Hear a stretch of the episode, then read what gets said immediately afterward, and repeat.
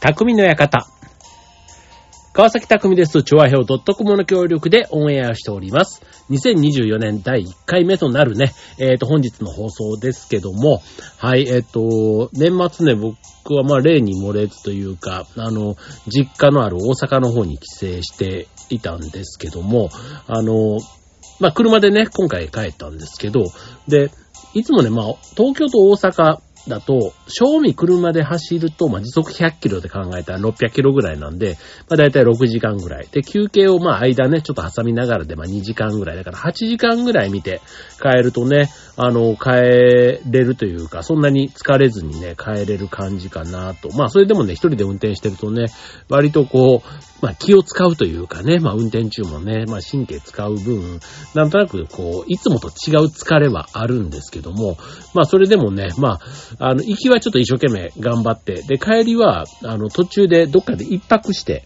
まあ大体ね、あの東京と大阪で真ん中で言うと、あの名古屋とか静岡、浜松、あのあたりが真ん中になるんで、今回ね、真ん中の蒲郡市というね、あの新幹線がね、実はね、走っている街なので、あの、いつもね、何回も通、何十回って通っている街ではあるんですけど、えっと、場所で言うと、愛知県の豊橋市と、えっと、まあ、名古屋の間、あの、駅で言うと三河安城駅というとこの間にある、あって、で、えっと、ガマゴーリ市っていうね、あの、えっと、ニューヨークメッツの、えっと、元ソフトバンクのね、千賀選手の出身地で、えっと、何が有名って言われると、あの、ガマゴーリマリーナっていうか、ね、ああいうなんかちょっとラグーナガマゴーリっていうね、ちょっとテーマパークみたいな、海のテーマパークみたいなのがあったりするんですけど、まあ今回はね、その大阪から東京に帰る、まあ途中でね、一泊してまあ温泉でも入りたいなぁなんて思って、あの見つけて、見つけた街というか、なんとなくこう、行ったことがない、ちょっとアドマチック天国的なノリでね、あの見つけた、で、あとホテルを取って、ね、一泊してきた感じなんですけども、あの、近くにね、豊川稲荷っていうのもあってですね、えっと、豊川稲荷、名前聞いたことある方、ね、東京にもあの別院なんて言われる、あの、なんていうの神社っていうかお寺のね、こう支店みたいな文書っていうのかな？うん。っていうのがあったりする、名前はすごく有名で、これなんで有名かって言ったら、あの、日本三大稲荷なんていうふうに呼ばれているんですね。で、あの、えっ、ー、と、一つが、えっ、ー、と、京都の伏見稲荷。で、えっ、ー、と、もう一つが、えっ、と、茨城県の笠間稲荷というところ。で、で、もう一つが、この愛知県にある豊川稲荷ということで、僕は1月4日にお参りというかね、あの、行ってきたんですけど、初めてでした。でもね、これ、稲荷、おい、ね、豊川稲荷って言っても、あの神社ではなくって、実はお寺、お寺なんですね。そう、お寺なんですよ。だから、正式名称はね、えっと、なんか、なんとか寺、なんとか寺っていうのかな？うん、そうそう、お寺なんで、あの、ね、京都の伏見稲荷大社は、あの、神社。だから、あの、例えば参拝した時の、えっ、ー、と、二杯えっ、ー、と、あ、じゃあ2例、2杯？で、もう一回1例ってあの、ね、神社の時のお参りのやつあるじゃないですか。で、あれを、豊川稲荷の場合はお寺だからそれをやっちゃダメなんですよ。だから、もうただ合唱するだけ、手を合わせるだけっていうのが、まあ、やり方っていうのもね、ちょっと事前に調べたりしていたんですけど、すごいね、もうあの、ね、あ、なんていうの、お寺の周りが、もうお土産物屋さんとかもそうなんですけど、あの、商売繁盛のね、えー、ところだそうで、なので、ああいう、えっ、ー、と、な、なんだ、えっ、ー、と、あの、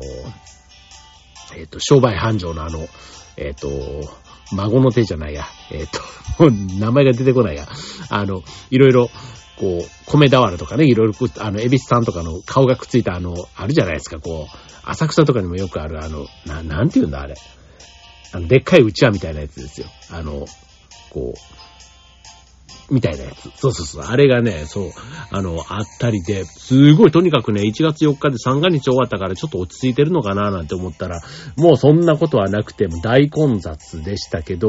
うん、でもね、なんか、あの、一回ね、行ってみたいなって思ってたところだったので、はい。まあなんか、行けてよかったなっていうのと、うん、なんかほんと正月らしい雰囲気もありつつ、ほんと出店もめちゃめちゃ多くてですね、あ、こんなとこだったんだっていうのをね、なんか改めて、うん、一気にね、ちょっと観光地に来たような、なんかそんな、あの、ね、まあ初詣なのでね、あんまりそういう場所でもないのかもしれないんですけど、そう、でもとにかく人が多くて、なんか30分、いろんなものが30分待ち、御朱印も30分待ち、なんかね、あとね、こう、願いが叶ったら、あの、そのお礼に行くような場所とかもあったりしたんですけど、そんなところも30分待ちとかね、結構ね、すごいなんか、へーっていうような、ね、そんなになんか、あの、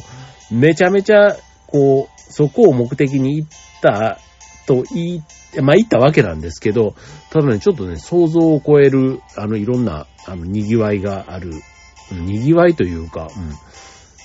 もしね、ちょっと行く機会があったら、ね、東京、大阪、ね、行ったり来たりしてもね、なかなかね、蒲郡というか豊川あたりとかって行かないと思うんですよね。結構通過しちゃう街みたいな。うん。だから、あえてね、目的持っていくと、意外な気づきというか、得るものがある。そんな、あの、場所でしたね。はい。まあね。まあそんな2024年始まりましたけども、ね、皆さんね、えっ、ー、と、いかがお過ごしでしょうか？本当にね、天気はなんかね、穏やかな天気でしたけどね、まあ日本全体、ちょっといろいろ新年早々ね、なんか慌ただしいというかバタバタしております。はい。もうね、まあちょっと、あの、自分もね、まあ自分自身もね、もっとしっかりして、しないとダメみたいなね、いろんな人のこともね、すごく気にはなるんですけどもね、はい。まあちょっと、あの、明るいニュースじゃないものもね、本当に正直多かったので、ね、まあちょっと心機一転というか、ね、気持ち取り直して、えー、今年ね、過ごしていきたいなと思いますけども。はい。ということでね、今年、あ第1弾のテーマ、えー、っと、えっ、と、数字の秘密ということでね、まあ、数字にまつわること、ね、いろいろあの、あると思います。あの、なんだろう、えっ、と、確率みたいなものもす、ね、結構ね、数字って、あの、仕事の場面でもね、やっぱりこう、感覚ではなくて、こう、定性だけじゃない、定量的なものもね、使わないと、なかなか人に対して説得できなかったりすることってあると思うんですけど、なんかね、数字って、まあ、結局データみたいなところにな、繋がっていくんですけど、結構ね、あの、こういうものって定量的にちゃんと誰かがこう分析したものがあるんだっていうのをね、ちょっと今回ね、いくつかちょっとご紹介したいなと思うんですけど、あの、まあ、つまり何の、何かっていう話で言うと、えっ、と、まあ、数字の、まあ、秘密というか、あんまり意識していないこと。例えば、えっ、と、人生の睡眠時間。人生の中での睡眠時間って、えー、3分の1が睡眠時間なんですよ。まあ24時間のうちの3分の1だから、まあ8時間ってね、考えたら、ね、ってことは、人生もしね、90歳まで生きた人がいたら、30年間は寝ているっていうことなんですよね。そう。って言ったらすごく、すごくないですか？すごい。ええー、って。90年のうち30年。だから60年だとしたら、20年は寝ている。40年分しか生きてないっていう。まあ生きてないっていうか、起きていないっていうことかな。うん。っていう、そういう、あの、数字の話です。はい。ということで、えー、今日のテーマ、数字の秘密でお送りしたいと思います。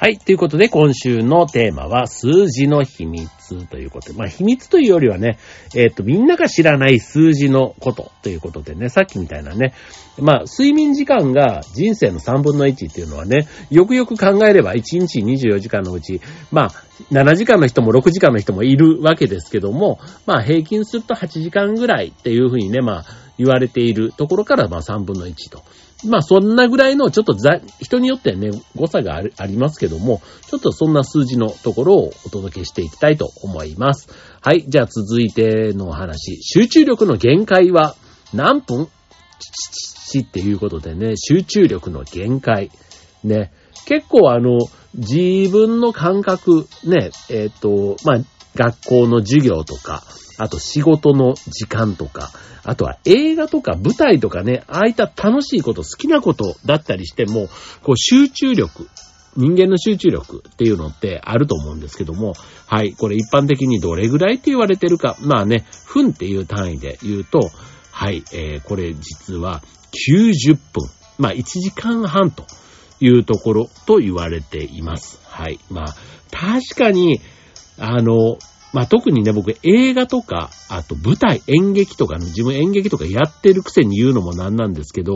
あの、1時間半以上見せられると、集中力というかね、なんか疲れが出てきてしまう。だからそこで一旦リフレッシュさせるために、休憩を取るだとか、うん、やっぱりね、なんかトイレでも飲み物でも、ね、タバコ吸う方だったら一服でもいいんですけど、そう、そういったことをしないとっていうのがあります。これね、運転なんかしてる時も、あの、1時間半ぐらいでね、一回こう、休憩した方が安全運転につながるんだろうなと思います。はい。まあ、よくね、大学の授業なんかもう90分っていうのが多いかと思うんですけども、やっぱりね、人の集中力、いくら楽しいことですらも90分なんだから、そうじゃないこと、まあ仕事とかね、授業とかだったりすると、90分っていうところが一つ目安というところですね。はい。続いて、えー、第一印象は、何、〇〇秒で決まる。はい、ここ数字何秒でしょうこれねい、いろいろ諸説があるようですけども、はい。えー、僕は今までね、ちょっとこれね、7秒だと思ってました。7秒だと思ってたんですけど、最近では、なんと、3秒で決まると言われているそうです。まあ、確かにね、7秒って言うと、第一印象というよりは、うん、まあまあ、一言二言、喋ってみたら、あ、この人ってっていうね、だから3秒だと、もう一目で、見た目ですよね。もう話す前に、その人のオーラとか目力っていうのかなうん。立ち居振る舞いで、その人の印象が決まってくる。だから、例えば背筋とかね、あとはその髪型とか、ね、こう、そういう服装のなんとかだとか、まさに外見とかで、ね、決まってくるのが第一印象だっていうと、まあ、ズバリ3秒で決まってしまうということなんですね。はい。まあね、なんか、あの、そう考えたらね、第一印象ってすごく大事だし、あの、声の印象とかもね、結構あの、見た目、声、ね、五感で感じる部分で、ね、そのあたり、大事だっていうふうに言われています。僕もこういうね、ラジオとかやってたりすると、声の印象でね、まあ皆さんが僕のことをどう思ってるかじゃないですけど、はい、えっと結構声って大事だなぁなんて思いながら、ね、でも結構あの、鼻声だったりね、風邪ひいたりでゴホゴホしたりしながらちょっと番組をお届けしているので、初めて聞いた時にそんな放送に当たった時には何だこれやって思われてる方もいるかと思うんですけども、はい、まあ3秒でね、決まるというとこです。はい、続いて、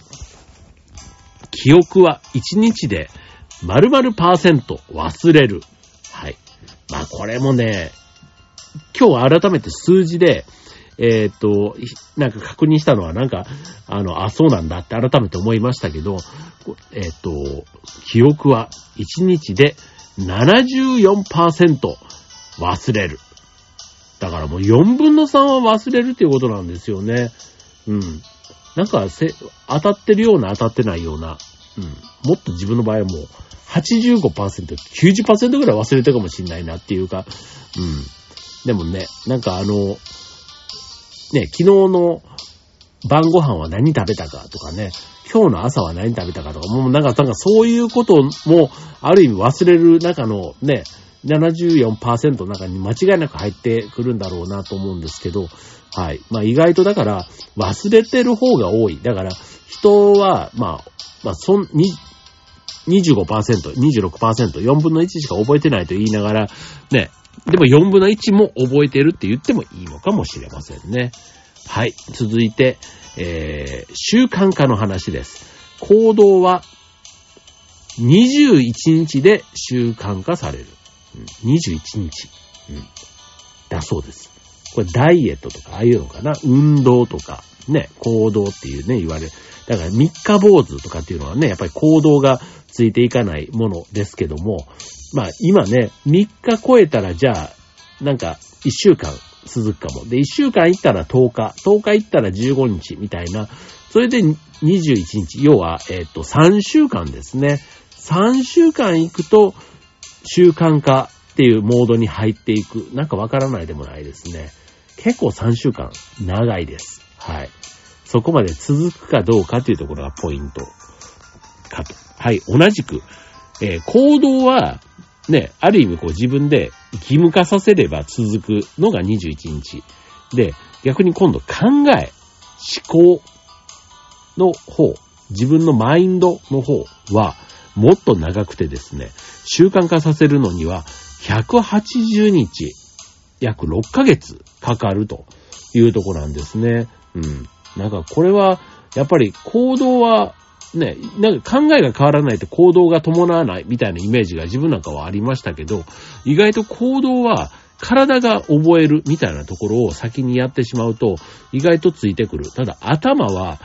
もっとね、こう時間をかけて繰り返し粘り強くやらないと習慣化されない。約半年間、180日、じ、えー、かかると言われていますと。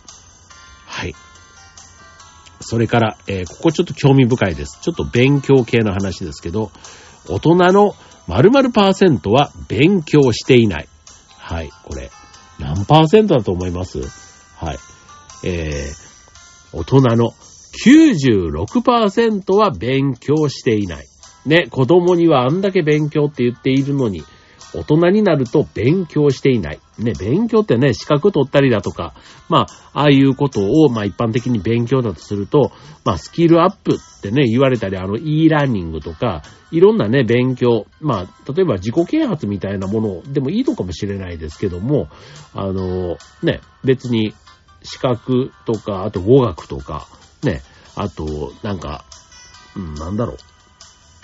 なんかいろいろありますよね。でもね、勉強って言われたらね。でもね、やっていないというとこで、うーん、これもなんか自分も心当たりがないわけではないですけど、はい。あの、でもちょっとは、じゃあ僕はもしかして4%に入ってんのかなって、ちょっとそこだけに関してはね。はい。まあ、でもそれがね、ちょっと趣味のような部分もちょっとあったりするから、まあ、一概にね、なんかこう、純粋に勉強かって言われると、そんなこともないかなとかちょっと思ったりもしますけどね。はい。まあ96%、4%しか勉強していない。まあなんかわからないでもないです。はい。で、続いて、えー、〇〇分の読書は、ストレスを〇〇パーセント減らすと。いうことで、これは、6分の読書が、ストレスを68%減らすと言われています。ね。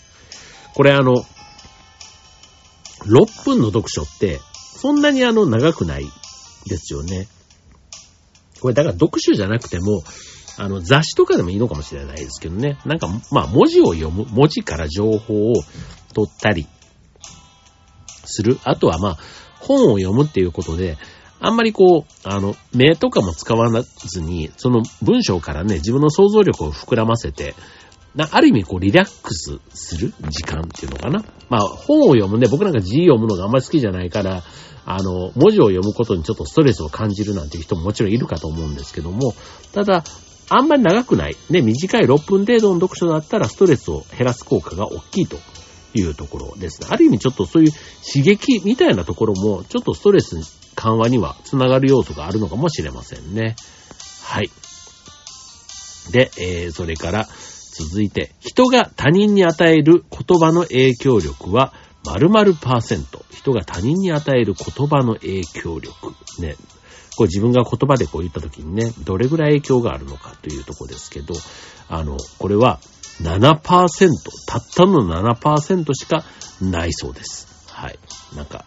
ああ、そうなのかっていう感じもしますし、自分が人の話を聞くときにも、ね、100人いたときに、どれだけの人の話を耳に傾、ね、耳を傾けてるかって言ったら、確かに、ね、10%切るかな、みたいな。なんとなくこう、右から左にこう、聞き流してるというかね、影響を受けるっていうところまででいくとね、はい、7%っていうところ。はい、続いて、心配事の〇〇パーセントは起こらない。はい、どれぐらいでしょう。ね、なんか心配性な人はすごい起こるんじゃないか、起こるんじゃないかって心配するんですけど、実は79%は起こらないそうです。はい、えー、まあ、8割は起こらないということなんですね。ただ2割は起こるかもしれないから、5分の1の確率では起こるというところが、まあ心配な人は心配でしょうがないというところなんでしょうね。はい。で、えー、続いて、結果の80%はたった20%の原因で起こるということ。うーん。ね。あの、このたった20%の原因から、これね、あの、今起こってることの原因を探っていくと、そう、やっぱりね、偶然がこう重なって起こってるみたいなところが多いんですよね。そう。っていうことをこれは言っているようです。はい。まあだから、あのー、まあ、なんか必然とか偶然とかっていうのはありますけども、意外と、それぞれで起こってることは必然のようで、偶然が重なってるだけの出来事が多いというところでしょうね。まあ、人と人との出会いなんていうのもね、ある意味偶然のたま、ものというか、塊みたいなもんじゃないですか。うん。だから、うん。なんかね、こう、まあ、順風満帆というか、なかなか思ったようには人生ね、こう、いかないみたいなところも、あなんかこれを聞くと、あ確かに、どっちかというと、低い確率のことばっかりを引いてるっていうところなのかも。ただこれをね、こう、確率を上げていくことは、すごく念入りに準備したりとかね、こう、練習したり、ね、研究したりとか、ね、なんかそういった前段階のね、仕込みをしっかりやることで、高めることはきっとできるんだろうなと思うんですけども、はい。まあでもね、原因の20%、20%の原因から生まれているというところ。ね、なんか、あの、逆に80%の原因はね、結果には繋がってないっていうふうにもね、言われ、まあ要は失敗とかね、そういったことが、もう含めてね、なんかあの、言われることなんだろうな、なんて思いますね。はい。じゃあ最後。えー、5秒以上悩むと、言い訳を探し始める。なんかわかります？5秒以上。だからすぐにね、答えが出てこないってことは、もうね、なんか、で、できない理由を、なんかどっかで探しちゃう。だからそれが結局言い訳になるっていうことなのかもしれませんけども。はい。まあね、こういった形で、ね、いろんな、あの、9割の方がこれをね、あんまり理解していない、知らない、まあ数字のね、秘密ということなんですけども、はい。まあこれもね、改めてそうやって言われると、その根拠みたいな科学的にどうみたいなことがね、やっぱりね、いろいろこう研究されて、ね、さっきの74%とかね、68%とかって結構これ当てずっぽうじゃ出てこない数字じゃないですか。そう、だからちゃんとね、研究のね、裏付けがあったりするので、はい。まあちょっとね、皆さんが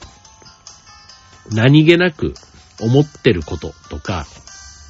あの、普段の行動のなんかよくこういうことってあるよなっていうところも、実は定量化されて、あの、研究とかでね、数字が裏付けされているものってあったりしますので、そうすると妙に納得したり、あとは、ね、もし人の何かが気になった時にも、あ、数字でこうだったなっていうふうに思うと、なんかちょっとね、説得力が増して、こう自分の中でこう納得できる部分があったりするのかもしれませんので、はい。まあちょっとね、これ以外にもたくさんそういう数字の秘密ありますので、まあ興味があるものあったらね、ぜひ調べてみてください。